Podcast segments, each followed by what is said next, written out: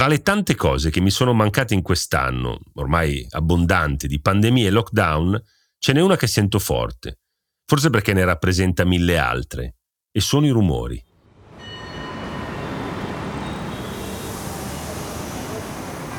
Sì, mi mancano i rumori, i suoni.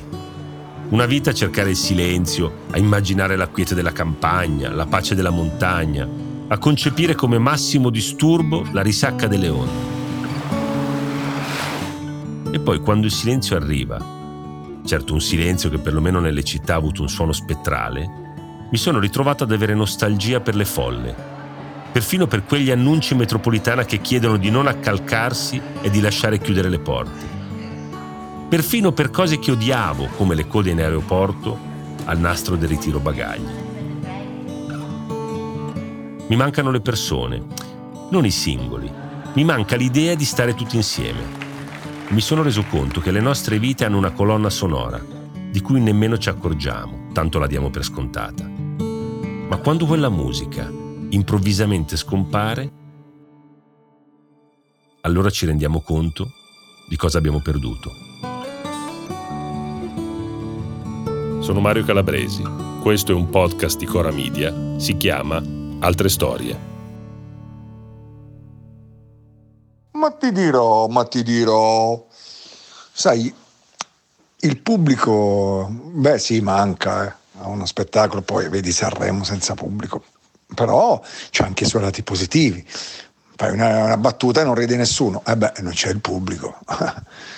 Se invece ci fosse il pubblico e non ridesse nessuno, quello sì sarebbe un problema. Beh, adesso battute a parte, è una battuta e non ha riso nessuno. Sono convinto che al primo applauso che sentirò mi emozionerò tantissimo. Forse piangerò, sì, mi commuoverò. Ho deciso che mi commuoverò. Mi vedo sul palco, allargo le braccia e dico buonasera, benvenuti. Sì, credo proprio che mi commuoverò. Se vi chiedessi quali sono i suoni che vi mancano di più, forse non sapreste rispondere. Per Fiorello sono gli applausi. Io ho risposto in modo automatico e per prima cosa ho pensato che sono sparite le feste di compleanno, specie quelle dei figli, quelle dei bambini con tutti i loro amici e compagni.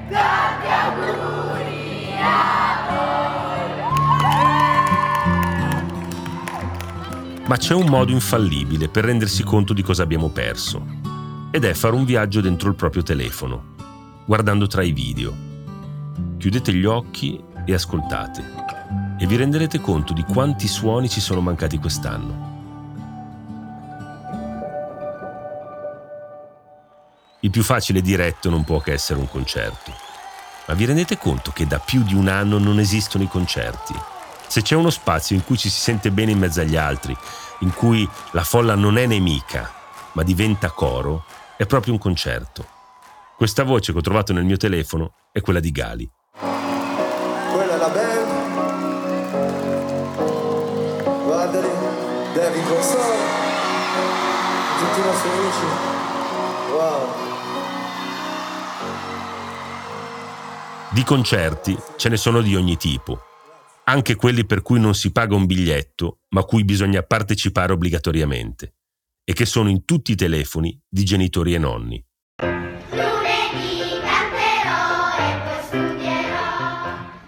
Ma per immaginare di tornare a parlare con gli altri mi funziona meglio di ogni altra cosa l'attacco di un concerto di Adele.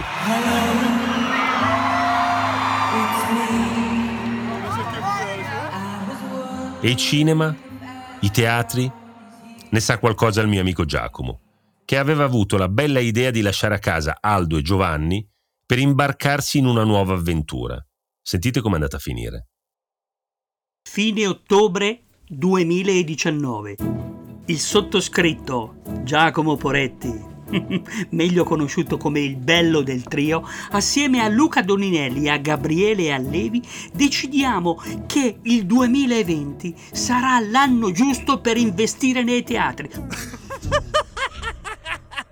Qualcuno diceva, ma no, ma forse dovremmo acquisire una catena di ristoranti. Ma cosa dici? Ma rileviamo una compagnia aerea. No, i teatri. Abbiamo debuttato fine ottobre 2019 al Teatro Oscar, 350 posti in un luogo bellissimo a Milano. Dopo tre mesi, sapete com'è andata a finire per colpa di quel bastardo di un virus che... Oh. Eh, pensavo fosse lui, invece era una zanzara, niente. Ah, abbiamo fatto tre mesi di quasi sempre esaurito, adesso una volta alla settimana andiamo lì e puliamo dalle dalle ragnatele, le poltrone, eccetera. Mi, mi siedo sul palco e guardo, e guardo que, quelle sedie, quelle poltrone che sono vuote e mi immagino che prima o poi si riempiranno, sentirò le risate, sentirò i sospiri della platea, del pubblico. Ah, quanto ci manca. Certo, adesso detto tra noi, senso degli affari vicino allo zero. I teatri, gli auditorium, le sale di ogni genere erano anche luoghi bellissimi dove presentare i libri. L'ultima volta che l'ho fatto in libertà, con tutte le file piene, eravamo in 900, e il firmacopie è durato più di un'ora, ero a Lodi. Due settimane dopo, proprio da quelle parti, il virus si sarebbe fatto riconoscere per la prima volta in Italia. Ho trovato l'audio di quella sera. Sul palco ero insieme ad Alessandro D'Avenia e parlavamo della mattina dopo ignari di quello che stava per travolgerci, ragionavamo su ciò che di lì a poco sarebbe diventato fondamentale. Riuscire a farsi una ragione delle cose che accadono per poterle sopportare e superare. Credo che alla fine fondamentale sia fare i conti con le cose e avere l'occasione per dargli un nome, per dargli un luogo e quindi quello è il momento in cui le puoi chiudere. Grazie, grazie ad Alessandro grazie soprattutto. Se qualcuno vuole la dedica sul libro, ci mettiamo lì fuori, mi hanno detto.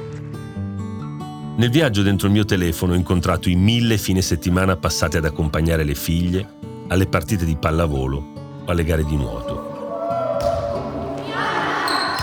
Quante trasferte in paesi di cui non avevo mai sentito il nome. Seduto per terra a bordo campo in palestre minuscole. Mi sembrava una condanna, se devo dire la verità ma adesso pagherei anche per un solo sabato pomeriggio così. E non parliamo poi delle piscine, in cui in pieno inverno fai la sauna e i genitori urlano tutti come indemoniati.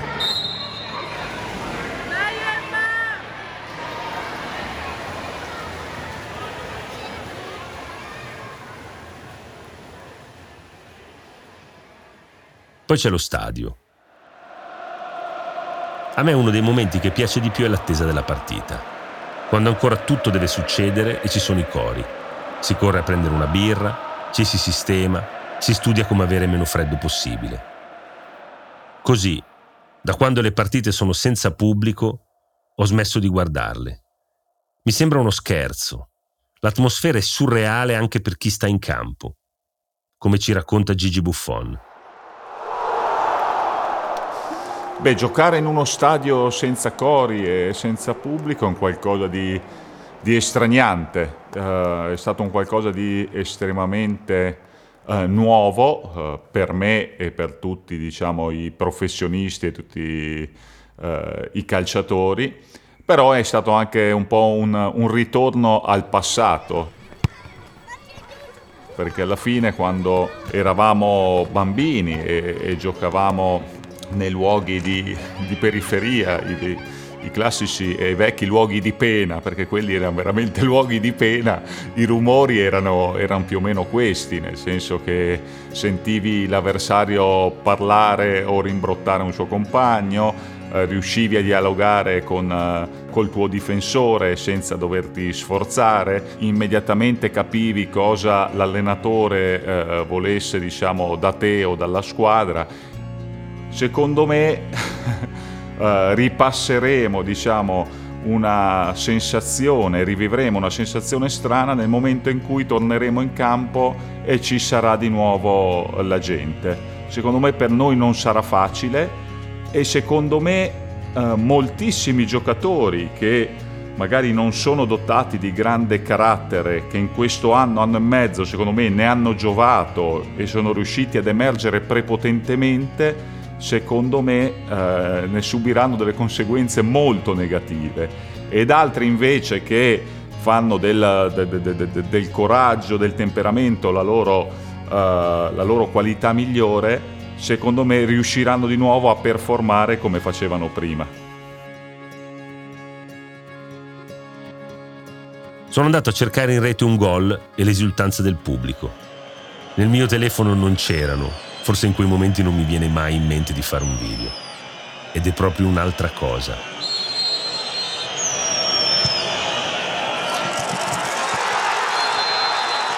Che spettacolo sentire il pubblico che esulta.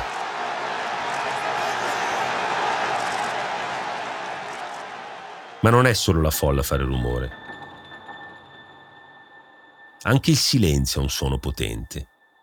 Quest'inverno non è esistita la montagna e con lei quelle raffiche di vento gelato che, ad essere onesti, non mi avevano mai fatto molto piacere.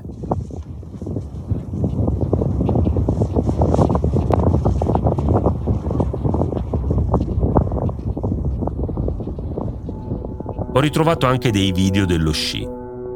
Chiudo gli occhi e continuo a sentire il rumore delle lamine sulla neve un po' ghiacciata.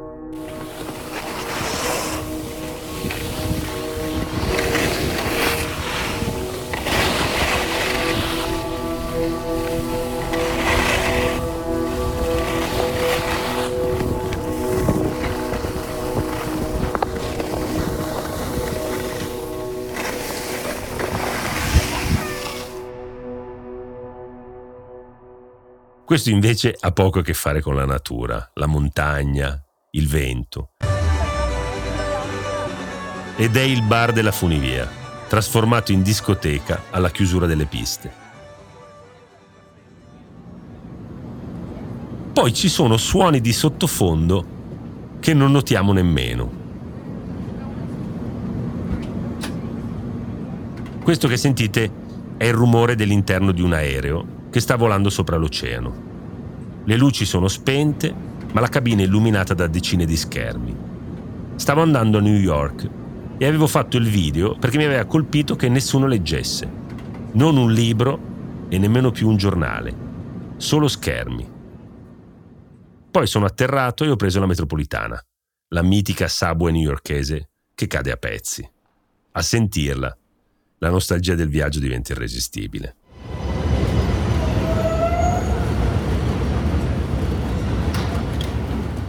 Sono fissato con la metropolitana. A occhi chiusi potrei riconoscere il rumore di quella di Parigi. Anche l'odore è inconfondibile. Mi si sono stampati nella memoria quando ci sono andato in gita con la classe a 15 anni. E da allora, quando scendo quelle scale, mi sento felice. Perché quel suono, che somiglia al muggito di un bovino, per me è sinonimo di libertà. Significa sentirsi grandi e indipendenti. La metropolitana è il mio luogo di osservazione preferito. Guardo e ascolto le persone. Quando ero all'università avevo sempre in tasca un taccuino su cui segnavo le frasi più belle che mi capitava di ascoltare.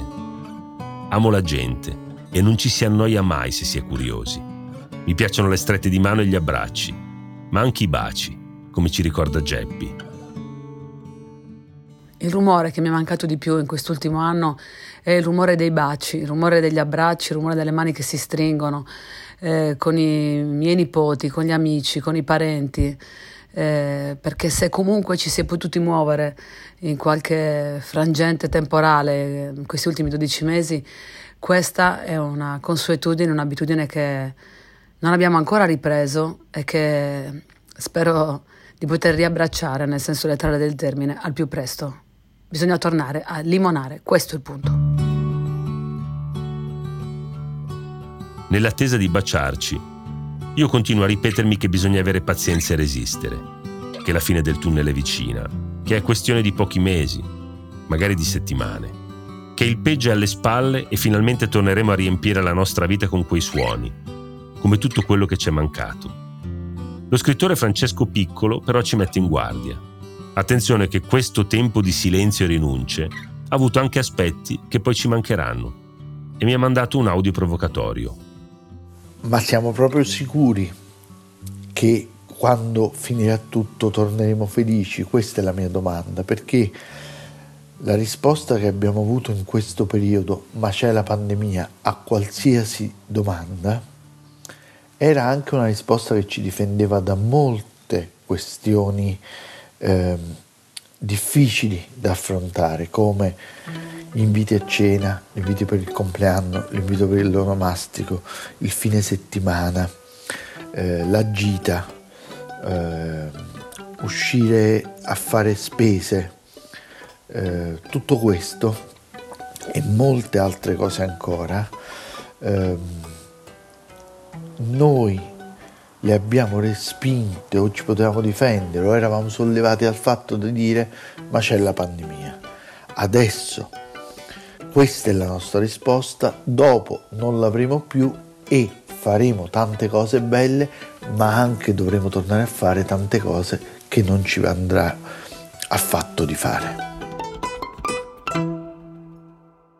Forse dovremmo imparare a difenderci da soli, però, ricordandoci il valore delle cose, di quanto sia preziosa la libertà di vivere come preferiamo il nostro tempo. Quindi, anche essere capaci di dire no senza bisogno di nasconderci dietro la pandemia. Scorrendo i video del mio telefono, mi sono reso conto che ne ho fatti un sacco alle persone che suonano il pianoforte nelle stazioni e negli aeroporti. È una tradizione che ha poco più di dieci anni. La lanciò nel 2008 un artista inglese, Luke Gerram. Questo che vi faccio sentire è un ragazzo che suona Ludovico Inaudi nell'atrio della stazione Porta Nuova di Torino.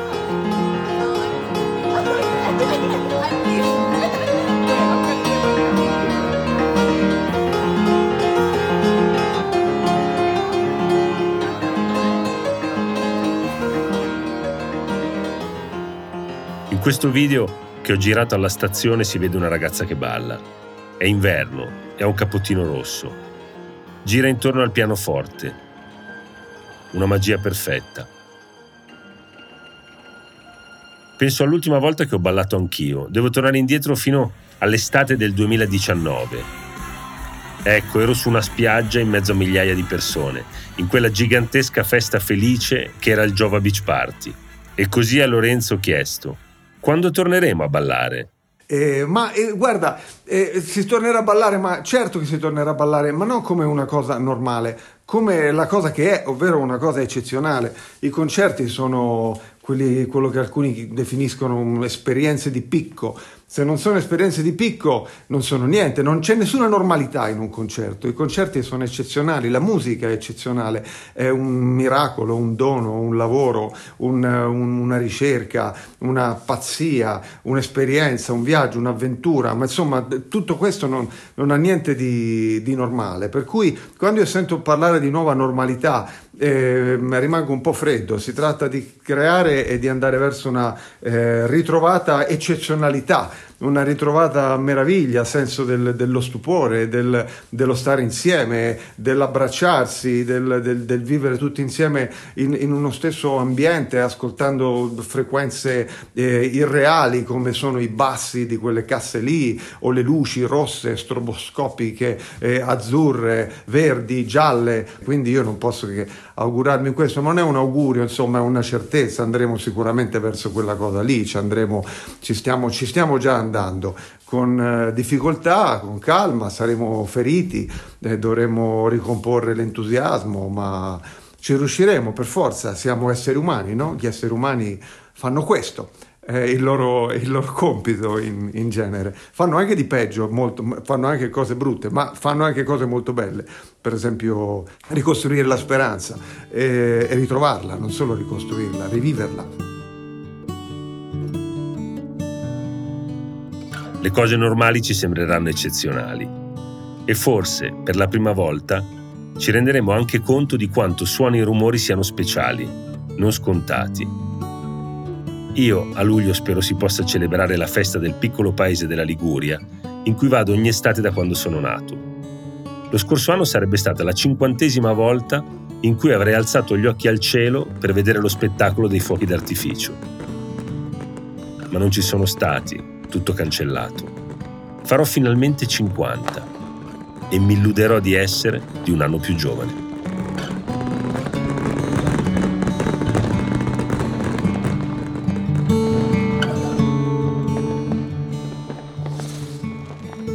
Altre storie una serie di Mario Calabresi prodotta da Cora Media. La cura editoriale di Sabrina Tinelli, il sound design è di Luca Micheli, la producer è Valentina Meli, in redazione Francesca Abruzzese, le registrazioni e la finalizzazione sono di Guido Bertolotti.